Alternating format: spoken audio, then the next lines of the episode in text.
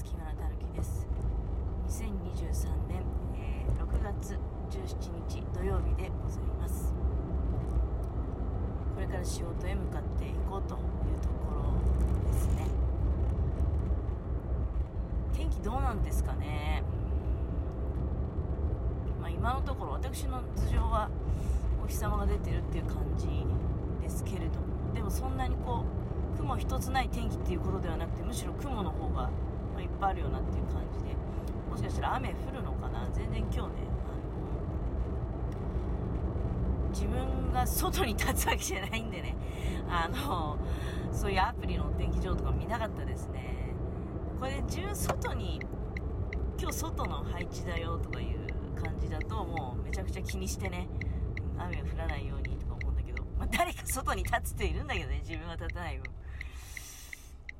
自分じゃないとね 別に何が降っても関係ねえやみたいな、うん、よくないね。まあ、お出かけする方のことを考えれば一日中雨が降らずに、まあ、かといって暑いのも嫌なんでねなんかちらっとそろそろこう30度超えの地域も出てきますよみたいな。それともそういう地域もあるのかな？西の方とか行けばね。今のところまだ新潟県内ってどうなんだろうねまだ行って278とかそういうところじゃないの？30超えてるっていうのは聞いたことないですよね。うんまあ今自分の中では30度超えって言われても多分なんですけどこれカレーのせいなのかな？あの暑さを感じてないですよとかね。やっぱりね35度とかなってくるともう本当に、まあ、いきなり答えますけどねそこで。でも30度前半だとなんかむしろねちょっとその汗をかきたいっていう気持ちもあるよね夏だから。な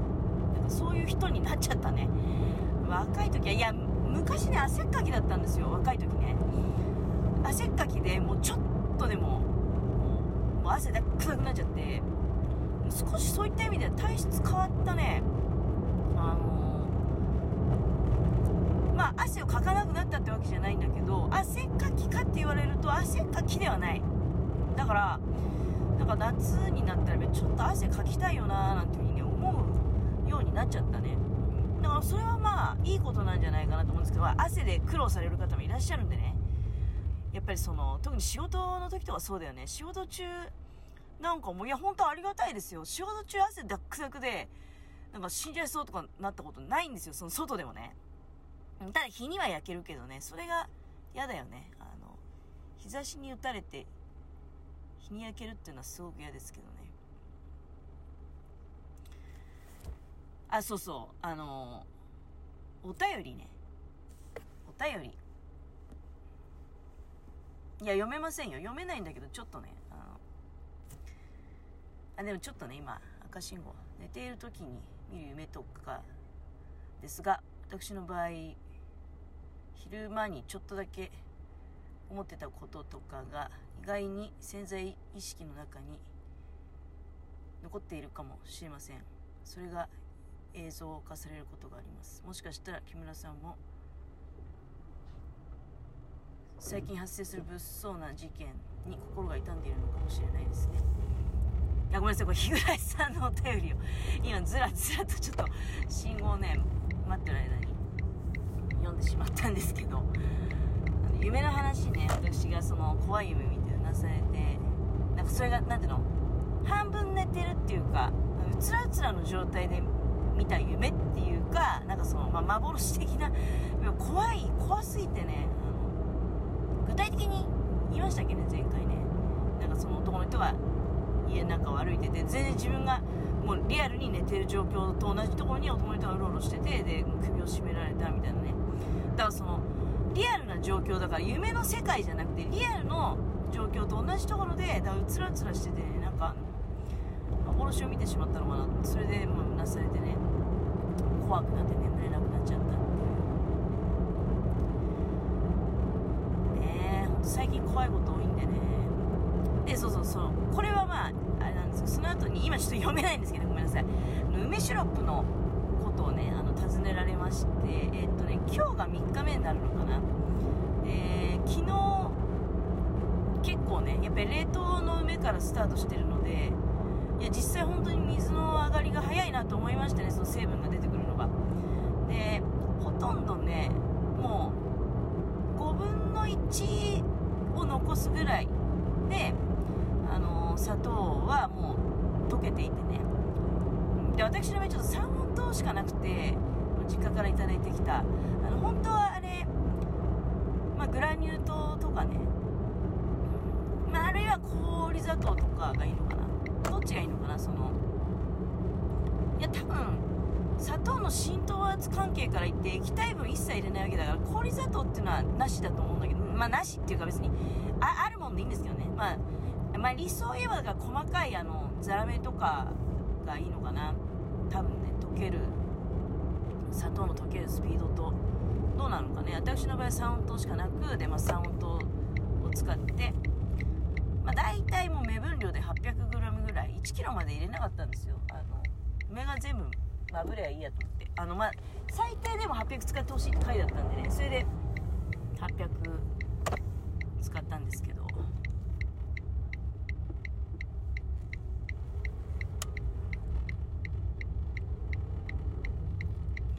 でまあおそらく怖い人。だな一時停止もしなければ。えっ、とうん。でいや私梅シロップ作るのは初めてですね。楽しみなんですけどね。だから10日ぐらい経ったらあの確かなんか飲めるようになるみたいに書いてあったと思うんだけど。で本当はあれってまあ砂糖漬けみたいな感じだから、まあ、梅の実を取ってで梅の実をどうにかまあそれそれでやってでその液体分だけを炭酸とかでねお水とか氷水とか炭酸で割って飲むってことでしょ？で日持ちっていうのはそんなするもんじゃないんでしょうねきっとあの梅酒とかと違って熟成させてうんぬんっていうよりはまあその夏にねひと夏にまあ作った量からしたらひと夏楽しむなんていう量じゃないと思うけどね。あっという間になくなっちゃうんだろうけど。いやでもかといって私のところあんまりなんていうのはそのお茶お水以外の液体って飲む習慣がなくてだからなんかあのジュースとか買ってきてもね意外と飲まないんですよ。いつまでも飲まなくてその賞味期限近づいたら慌てて飲むっていうようなことが多いからまあでも手作りのねあの梅シロップ楽しみに。でまあ疲労回復とかになんか効きそうですよね。あの飲んでいこうかなと思っております。はい。日暮さんのところはもうだから召し上がり始められてるってことですよね。なんか何本か作られるわけですよね。あのなんていうの？一気に同時にガッて大量に作るっていうことじゃなくてこう間隔を空けられてあれなのかな、うん、今日作ってまたちょっとして作ってってその梅の出る時期の間にね。そうその梅を買った時の八百屋さんでそういえばあのまあきっかけはその女性の方が大量に持っておられてでまあこれ前には言いましたよね。あのその女性の方はね大量に私が1個だけ買ったやつをもうなんか10個ぐらい持ってたよね、うん、1個1 k g の袋だったからだから1 0キロぐらい買われてたってことですよね。でそれがまあえー、っとあれ300いくらだったかな。まあ安いなと思って買ったんだけど。なんかねあの子供たちにあげる作ったものをあげるっていうふうにおっしゃっててね。そういうのがいいよなーなんて思いましたね。私の場合はまあ家のもののために作るただするだけ、まあでも家のものはあのなんていうの勝手に飲んでくれないんでね、うん、完成品にまでして出さないと炭酸で割るとこまでやらないとね飲まないんでね。梅シロップ作ってあるから勝手に飲んでくれよっていう感じなんですけどね。なんか話そうとしたんだけどな。ああそうそうそうそう。あのー、で最近私まあ昨日の朝も本当は朝ごはん作りながらおしゃべりっていう本当はそういう流れなのに昨日はねそこの部分で結局動画を撮ってたんですよ。で動画を撮りながらねであとそうそう昨日ねちょっとハンカチ大量にあるハンカチを整理してたんですよ。で何ていうのちょっと冠婚葬祭用のレースのハンカチとかもなんか大量に持ってるんですよ。もうおばあちゃんが引き継いだやつもあるんだけどね。であまりにも若いデザインのやつはもう持ってても意味ないんですよ。自分に娘とかね、ま、もしくは息子がいて嫁さんが来てじゃあお嫁さんに今そういうやり取りってでもしないよねだけどさレースのハンカチって例えばほらスワトーとかそういうメーカーあるじゃない？バカ高いからねあれ本当にあのー、だから私あのハンカチだけで多分だけど何万円分かぐらいのレースのハンカチねあのなんていうの、当時の価格にしたらだよ。今、それ誰かにじゃあ何万円で売れるかって言ったら、それはもう、あれですよ。もう、ただのゴミですよ。だからそれ捨てるのもったいないんで、ちょっとね、あの、職場の方の娘さんとかね、若い方がいらっしゃる人に、でお譲りしようと思って、ただでね、差し上げますってことで。そんなことやってたんだけど、その時にね、やっぱりなんか自分って断捨離、捨てて切り捨ててうんぬんっていうよりも、残したいっていう気持ちが強いんだなって、なんか思った。うん、あの、要するに誰かが引き継いでくれてもいいから自分が持ってたものとか大切にしていたものを、やっぱりなんかその捨てるっていう形じゃなくて残していきたい。で、その動画もだから自分がやっていることをね、なんか残したいっていう気持ちがあるんだろうなっていうことをふとね、あの、感じたわけです。このラジオトークもまあ自分の声が残るっていう意味ではね、残していきたいんだなっていう。